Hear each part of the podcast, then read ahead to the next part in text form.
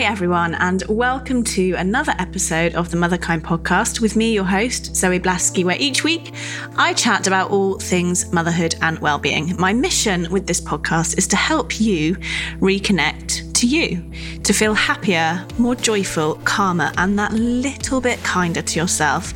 Because I think life as a mum in this hectic modern world is hard enough as it is.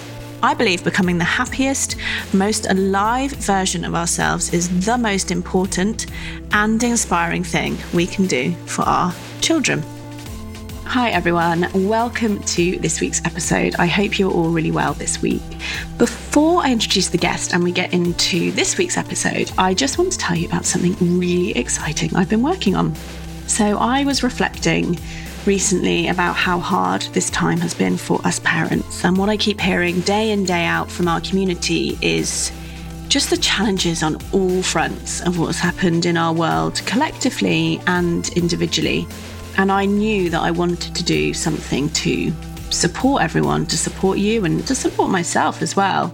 So I've actually commissioned a national study, as you do, of 2,000 parents because I really wanted to find out what was it that parents need support with the most right now?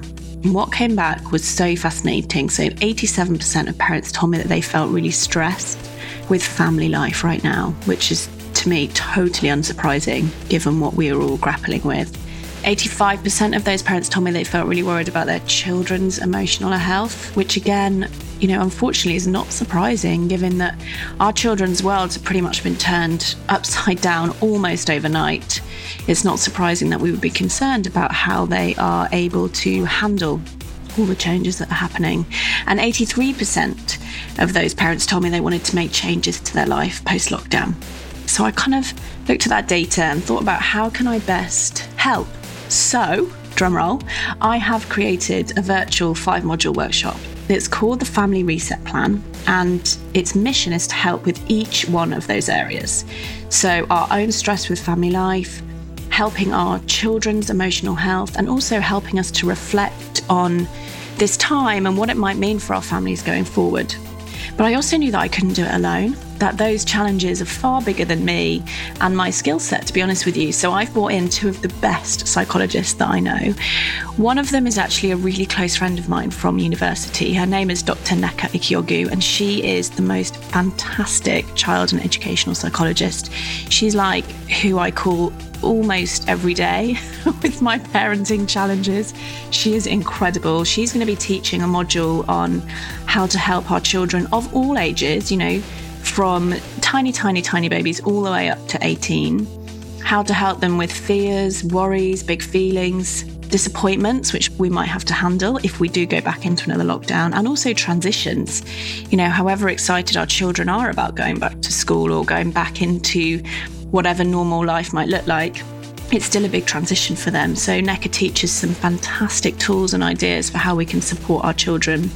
And then I've also brought in Dr. Emma Svanberg, who you probably all know. She's been on the podcast. She's known as the Mamologist on Instagram. And she is teaching a module on family stress and parental stress and how it shows up for us and what we can do about it so that we can contain our own feelings and support our children's. I'm really proud of it. I've been working hard. I'm not going to lie to you. You know, there's been some late nights and some early mornings, but I am incredibly proud of what the three of us have created. And the thing that I'm also really proud of is, is that it's quite affordable. So it's only £25, which I know to some is a lot of money. And we do have places available for people who have struggling financially as a result of coronavirus and it's also going to be free to anyone working in the NHS. So it is going to be out next week, 28th of July. If you join the mailing list, I'll ping you a note to let you know that it's gone live and you can have a look at it. And also, I'll be talking about it loads on Instagram. But I just wanted to mention it here because I know many of you listen that aren't on social media. So it will be going live next week on the 28th of July. It's called the Family Reset Plan. It's a two hour virtual workshop and it costs £25. And I am so excited to hear what you all think about it and get it out there. Anyway, that's enough of me promoting myself, eh? So, on to this week's episode. Dr. Sarah Vohra is a mum of one. She's a consultant psychiatrist and she's got over 10 years' experience working with the NHS.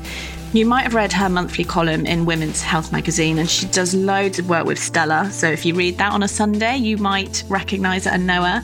She's also got a new book out called The Mind Medic. That's what she's known as on Instagram. In this episode, she shares some of her best tools from the book. We also discuss parenting.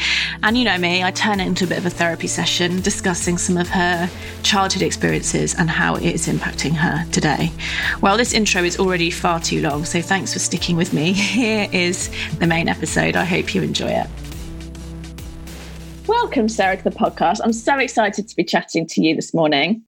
Thank you so much for having me. I know we've been trying to set this up for a while, so it's great that we finally managed to get something in the diary. Well, we've got a lot in common. I know your little girl's five, mine's nearly five. And I was wondering, it might be interesting to start the conversation this morning around lockdown and the easing of lockdown. And I'd love to hear how you're feeling about it, you know, what your experience of this time has been. And then maybe could you share some of your tools, particularly around worry, because I'm hearing there's a lot of worry and anxiety and concern out there with parents. So maybe that would be a really good place to start. Yeah, absolutely. I mean, as a professional, so I've continued to work throughout of lockdown, but my clinics have looked very different. So generally, I'm used to going into seeing people in clinic, in A&E, in their homes. But at the start of lockdown, we had to kind of look over how we did that. And a lot of the time we were offering telephone consultations. But that's only really helpful if you know the families really, really well, or you know the people really well that you're seeing. So, for the new patients, which we know actually anxiety is rife at the moment, mm-hmm. I'd have to see them for the PPE. And that's getting used to a different way of working because a lot of what I do relies heavily on the things that people are saying to me, body language. You know, someone could say to you they're absolutely fine over the phone, but if you have them in clinic, then it's a completely different story. They may be jittery, they may be looking down on the floor. And all of that is so important to capture when you're trying to work out what's going on for someone. So my work's kind of carried on, but in a different guise. And my daughter's carried on accessing school, but it's a different environment for her. So she only started reception in September and then returning to school and wondering where all her friends are because obviously oh, it's so it's yeah. so difficult and then kind of having to reassure her that she hasn't done anything wrong that they're going to come back. But then for her it's that uncertainty of when are they going to come back. So that's been really challenging to have those conversations and to provide reassurance for her. I mean, there's parts of the lockdown that actually I've really enjoyed. You know, I've enjoyed being forced to stop and just my pace is just so much slower. There's definitely aspects of lockdown that I want to carry through as we're coming out the other side. But there's certainly things that I think it's going to change a lot for people because what I'm hearing is that you know, pre-lockdown, there's lots of people that would have said, I don't struggle with anxiety, I don't struggle with my mood.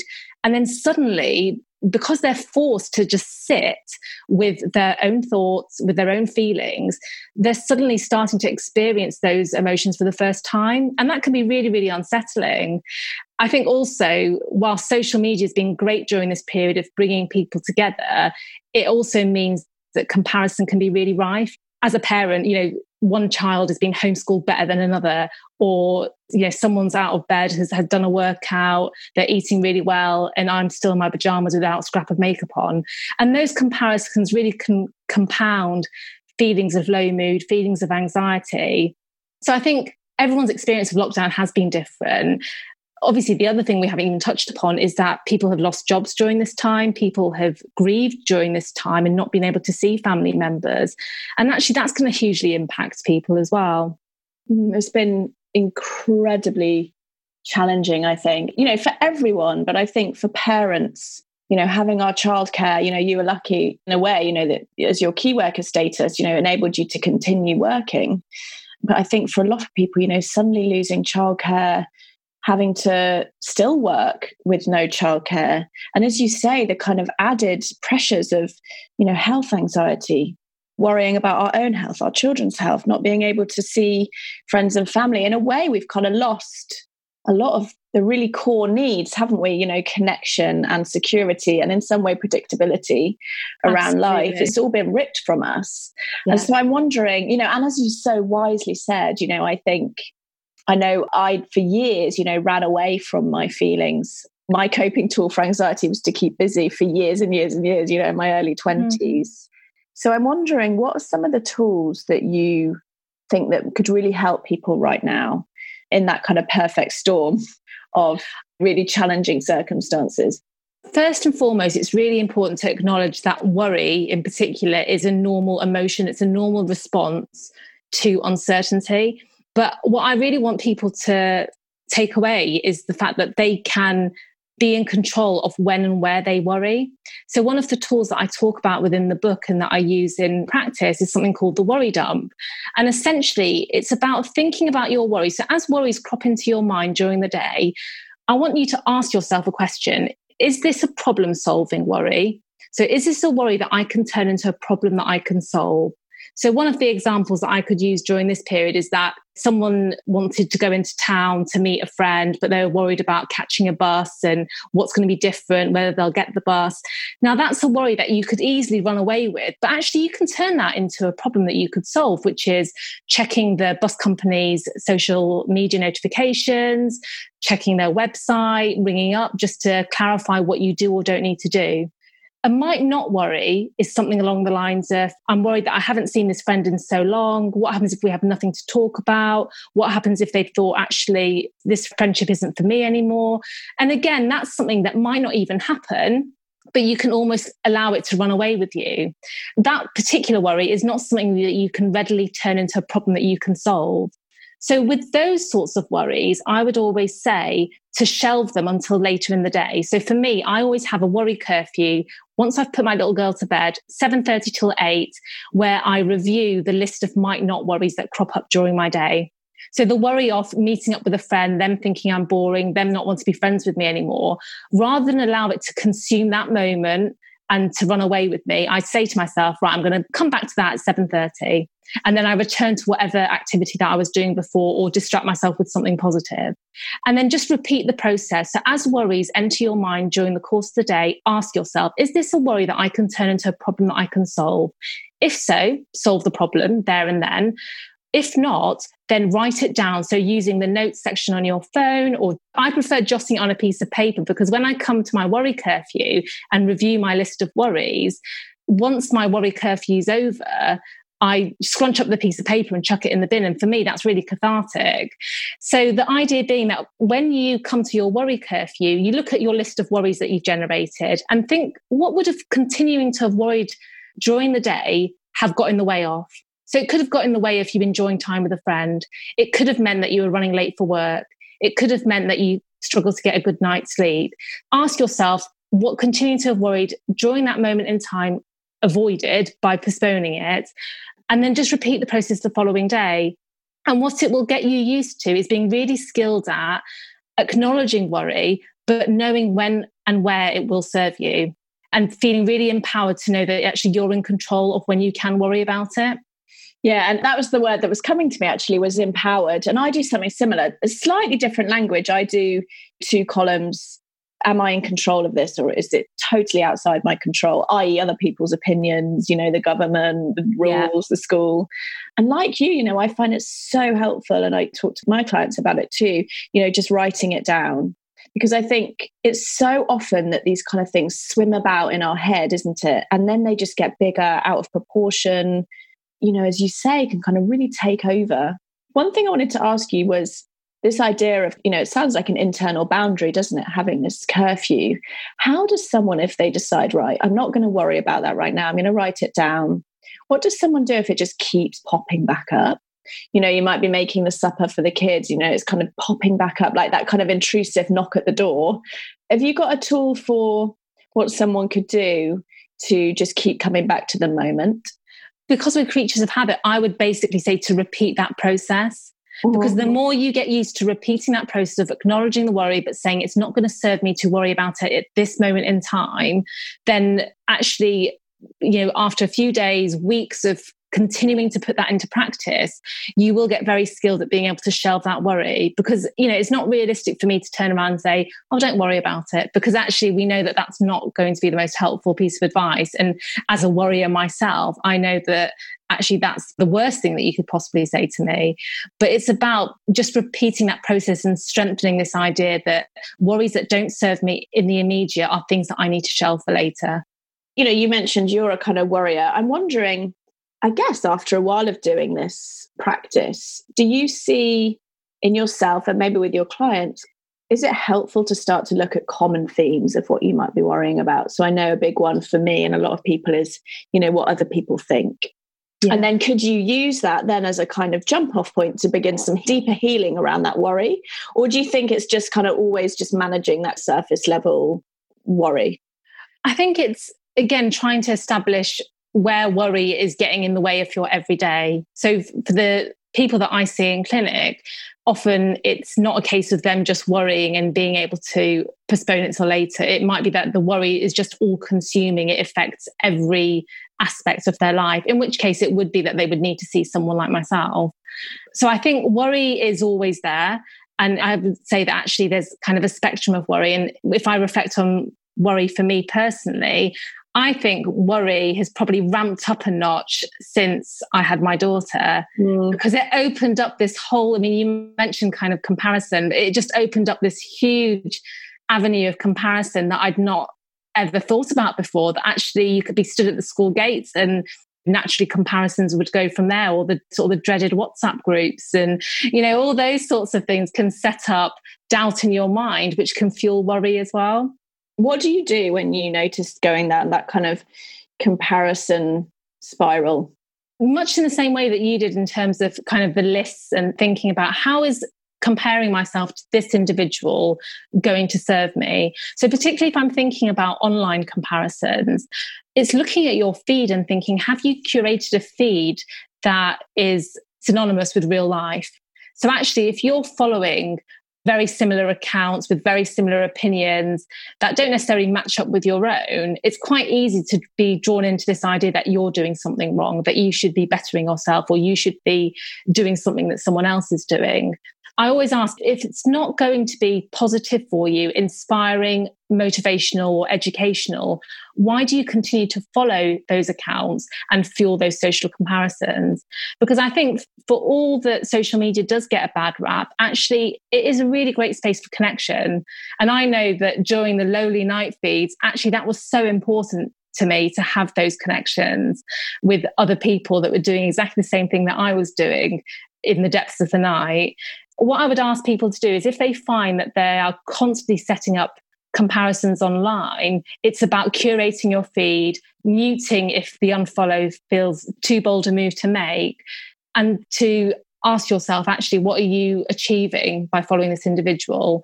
So that's the best bit of advice that I would give. And similarly, one of the chapters that I talk in, maybe controversially within the book, is looking a bit closer to home. So looking at family relationships, friendships, because actually, all too often we can hold on to friendships for nostalgic reasons. Oh, I've been friends with them since school, therefore, you know, we have to be friends for life. But all too often, I was seeing that people were passing off excuses for negative people in their life, people that would make them doubt themselves, people that wouldn't be their cheerleader in the corner, and passing it off as kind of personality quirks and, oh, that's just so and so, when actually it was having a really detrimental effect to how they were feeling. So within the book, one of the things that I really ask people to consider is really holding those friendships and relationships to scrutiny in much the same way that you would do with your online friendships or influences that you follow, doing the same a little closer to home. I love it. Do you call it the friend litmus test, isn't it? Yes. I think it's so powerful, this. And it's something that a lot of my clients, I don't know if you have the same, really struggle with actually, particularly in motherhood and suddenly i don't know about you but there was a kind of whole new friendship worlds opening up to me you know through groups and you know nursery. And i think it's so easy to get kind of just stuck in these relationships whether they're you know as you say based on history or new that just kind of drain energy rather than make you feel good when you walk away. And I think energy is so finite, isn't it, for us mothers? I think it's such an important area to look at. Can you share the tool in a bit more detail so people, you know, it is in the book, but it's such a powerful one? There's obviously a section within there which I call Ask Yourself, which is basically a list of questions that you ask alongside any of the friendships and relationships of the people in your life. So, sort of in brief, really, what it's asking you to consider is how you feel when you're with this person, how you feel when you're not with them, how you feel when you receive a message or a missed phone call from them. So, it basically doesn't necessarily just take a snapshot, it looks at your friendship and relationship overall for instance, it might be that someone's going through a really difficult patch. Maybe a friend's lost a job, or maybe they've gone through a breakup. And in which case, they are needing a lot more of your support, a lot more reassurance.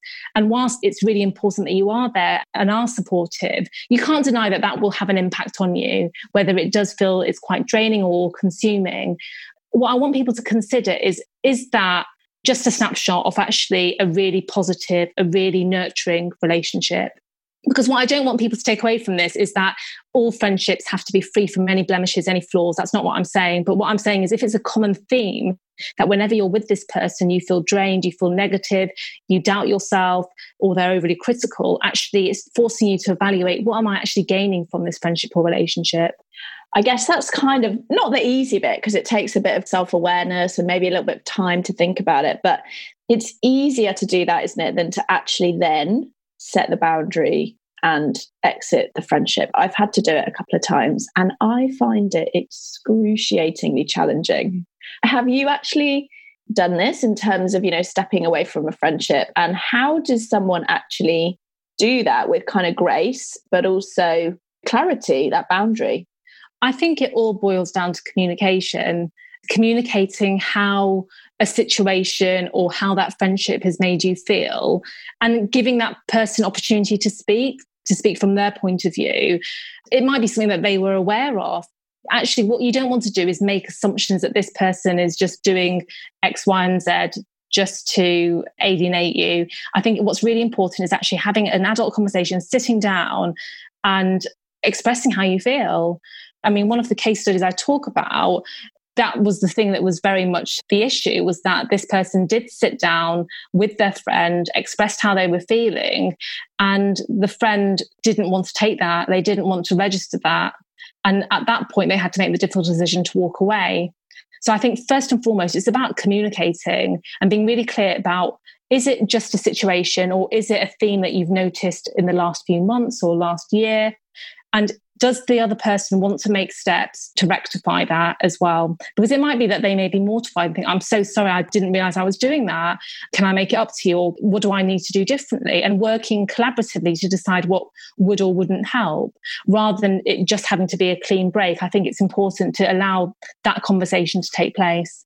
What I love about this as well is kind of, and it links actually to your worry tool, because I think once we can get clear on those kind of little things that might niggle at us and having the courage and i think it does take courage to say to that friend you know when you were late actually it really made me feel like you weren't respecting my time or whatever it may be and this is something that i'm learning to do far more effectively than i have in the past which is the little things so that they don't build up and build up and build up and suddenly you know this is something that i used to do you know create a big story around it and then i would just cut someone off which is so unhealthy as mm-hmm. opposed to maintaining, I guess, that honesty in a friendship so that it's not this kind of big sit down conversation. It might be kind of a continuous dialogue.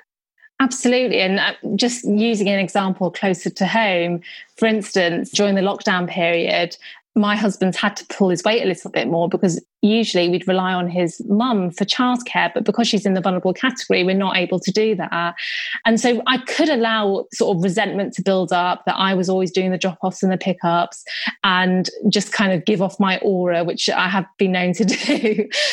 actually, but actually, what I did differently was I actually communicated with him. I said, Look, this is what I need your help with. This is what I need you to do.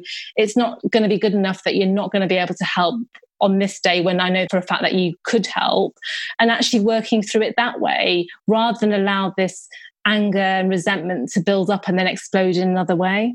Yeah, it's such a good self care tool, isn't it? You know, all your book is kind of about these amazing tools. And I think that clear communication is so important. I had Eve Rodsky on the podcast at the start of lockdown, who wrote the book called Fair Play, which is brilliant if you've not come across it. And she talks about having this kind of 10 minute meeting essentially at the end of every day where you review all those resentments and those little niggles. Oh, I love um, that. it's, so, it's so good. We've been doing it. But the real magic of it is that you don't share the niggles through the day. So you kind of store them up. It's really similar to your worry tool again. Yeah. Store them up so you're not kind of snapping at each other through the day and then at, at, the end of the day you might kind of talk through them. It's just such a easier way to live isn't it through this really intense time. Absolutely. Another thing that i kind of love you know we're dotting around the book you know that it's based around the five senses. One that i love in the here section is around saying no because it's something that i see myself struggling with and my clients. And i wondered if you could share a bit about what you've learned about saying no and, and your kind of best tools for how people can start to get those firmer boundaries in their lives. I think first and foremost, it's really important to be able to say no because I think all too often we can be pressured to say yes when we really mean no because we don't want to be seen as being selfish or disinterested or not very helpful. I know those are things that I worry that I'll be perceived as if I say no to things. But the problem with saying yes when you mean no is that it can mean that you take on more than you're able to. You can risk burnout. And it might be that you end up breeding quite a lot of resentment to the person that got you to say yes in the first place. So, one of the tools that I talk about within the book is something called the importance list to try and get you more confident in being able to say no. So, this idea that you need to think about what's important to you personally, what's important to you from a social perspective in terms of your family, friendships, and relationships, and what's important to you from a work life perspective. So, one of the examples I give is I have this idea that, I mean, imagine going on holiday at the moment. Obviously, it feels like a distant thought, but I want you to imagine that we've decided that we're going to go to Ibiza for a beach holiday and we've decided to go back home, pack up our suitcases, sun cream, bikinis, beachwear, everything that we need, and we're going to meet at the airport. So we go to the airport and we've checked in our bags and we're on our way to the departure gate. And someone stops us in our tracks and says, You don't want to be going to Ibiza. You want to be going skiing here instead. So, what would you say in that situation? Oh, I love Ibiza. I hate skiing. It'd be really easy. I'd be like, no no, there's that no. So yeah. you, you say no. So I want to give you another scenario, which is this time we're not really sure where we want to go on holiday. We're that desperate to get on a flight somewhere that we think, let's just go back home, let's pack for every eventuality, and we'll meet at the departures board at the airport and we'll decide there and then where we'll go.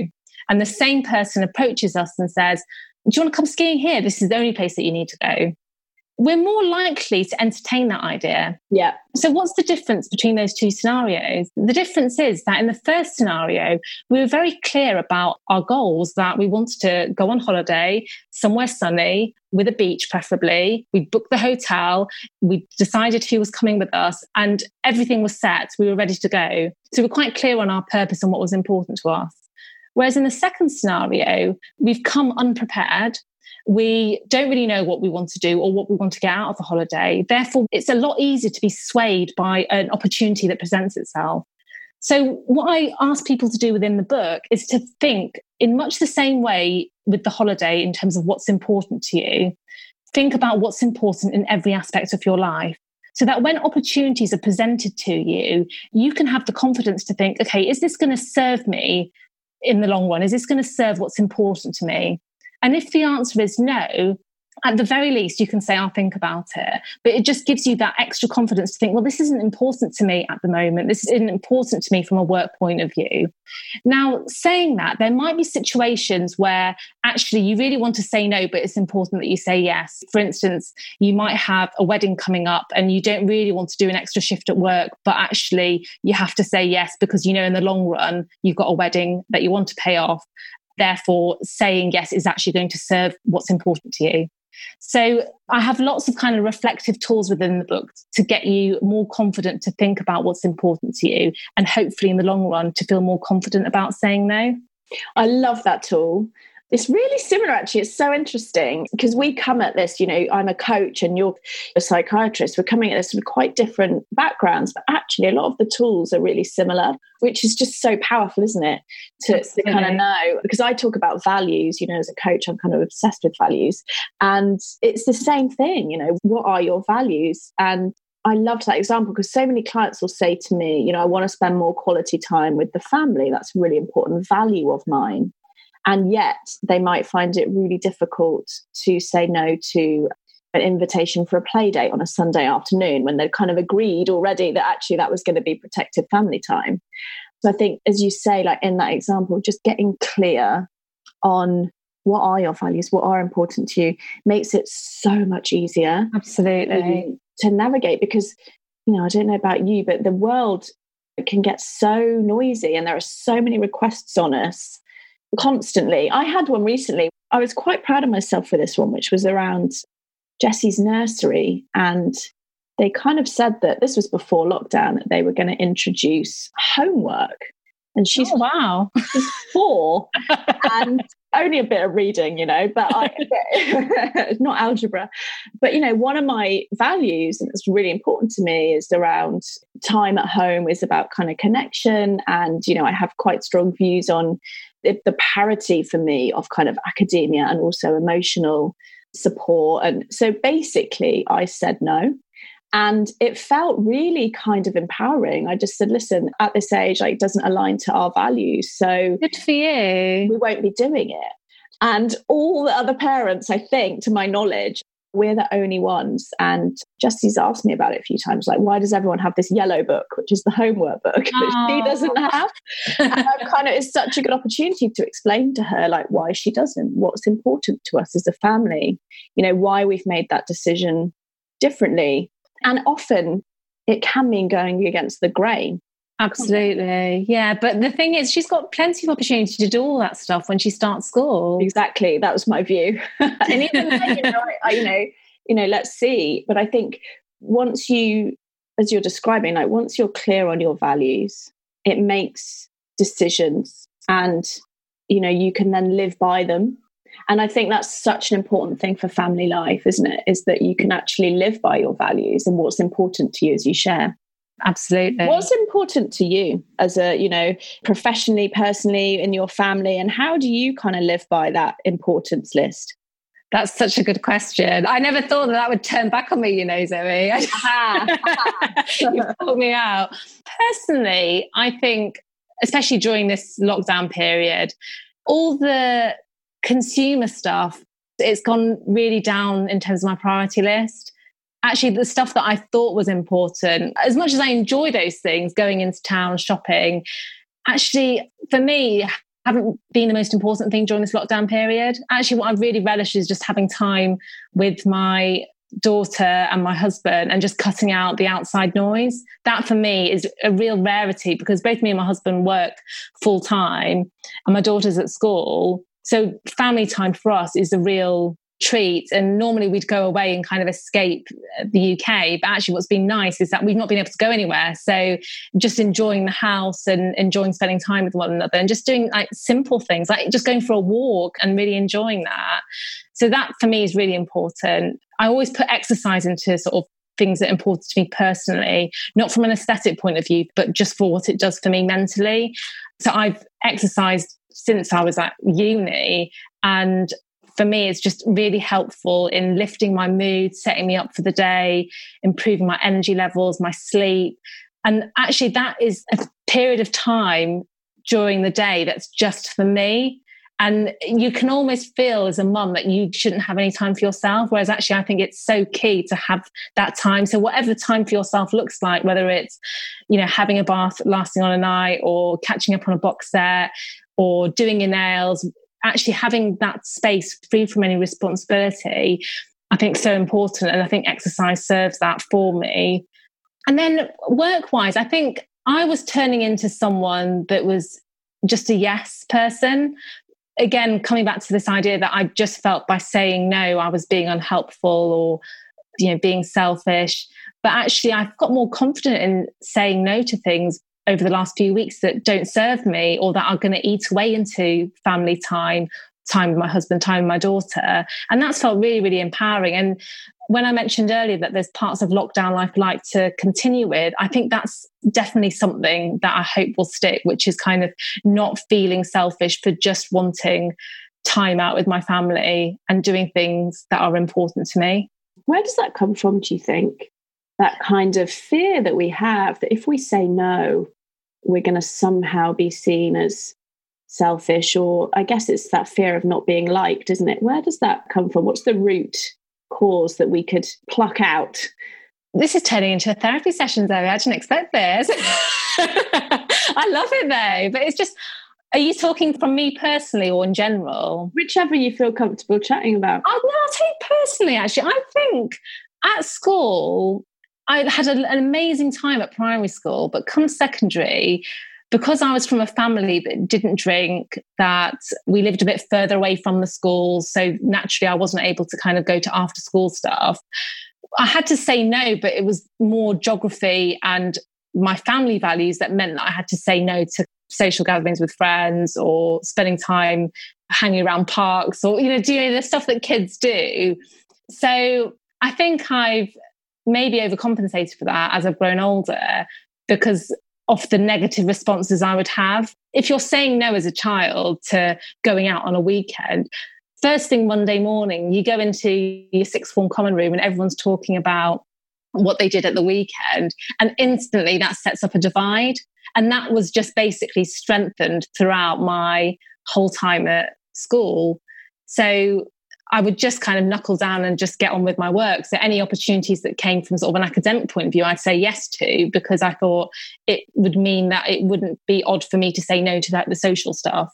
And I think that's just really carried through because I always have a lot of guilt with my daughter about social gatherings, making sure that she goes to every party because you don't want them to be left out and you kind of want to avoid past patterns repeating themselves in your children. I think that's just natural as a parent to worry about that stuff. I remember her second week at school and I asked her whether or not she'd had a good day. She said, Oh, yeah, it was all right, but I played by myself. And honestly, my heart just sank. I was like, Oh my God, what do you mean you played by yourself? Again, it's this idea of kind of by saying no to stuff or not being a part of something, then it sets you apart as, different or not quite fitting in. There's definitely probably some deep rooted issues around friendships and what it means to work. And I think that's probably where I get my strong work ethic from. But I think on the other side, that having a strong work ethic means that you're not necessarily aware of boundaries or when you should or shouldn't be saying no to things. I know for me, that kind of work ethic was so driven by a feeling of needing validation and not feeling enough. And, you know, I really relate to the school thing as well. You know, I had quite a tricky time through secondary school. And I think, you know, I'm so grateful that I've been able to unpick a lot of it. And what I'm really hearing from you is, you know, and in the book, you know, is kind of the power of asking ourselves these questions. You know, why am I like that? What experiences made me think this way? How could I change that? And I think that's what this podcast is about, really, is giving people these kind of really simple, yet really profound and life changing tools and ideas to just challenge the way that we are. You know, as you say, to live a kind of calmer, happier, more joyful, more connected life. And I don't know about you, but for me, it's a kind of never ending journey, um, especially with children. I find Jessie constantly triggers stuff in me.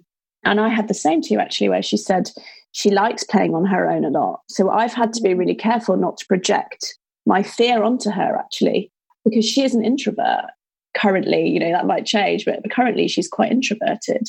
So i have to be careful not to kind of shame her around that you know why are you on your own?